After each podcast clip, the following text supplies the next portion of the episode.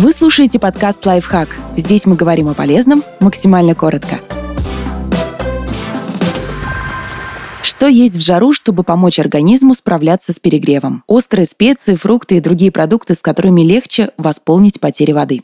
Соли. В жару включать соль в рацион целесообразно и даже необходимо. Она богата натрием и калием. Натрий также содержится в молоке и сливках, в готовых рыбных и мясных деликатесах, в снеках, например, в соленых крекерах и попкорне, в приправах и соусах. Кстати, норма потребления поваренной соли для людей старше шестнадцати лет составляет пять граммов в день, то есть пол чайной ложки. Калием богаты фасоль и горох, орехи, бананы, папайя и запеченный в кожуре картофель.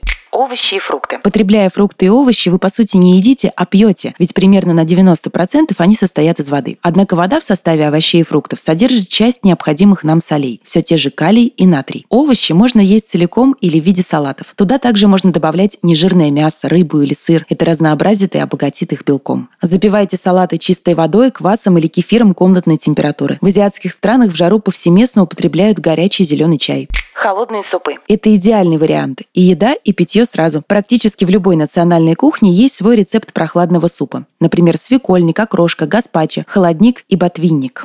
Острые специи. Жгучие пряности используют как натуральные консерванты, поскольку они препятствуют размножению бактерий в продуктах, что особенно актуально при высокой температуре окружающей среды. Однако следует помнить, что при многих заболеваниях острая пища противопоказана. Подписывайтесь на подкаст «Лайфхак» на всех удобных платформах. Ставьте ему лайки и звездочки. Оставляйте комментарии. Услышимся!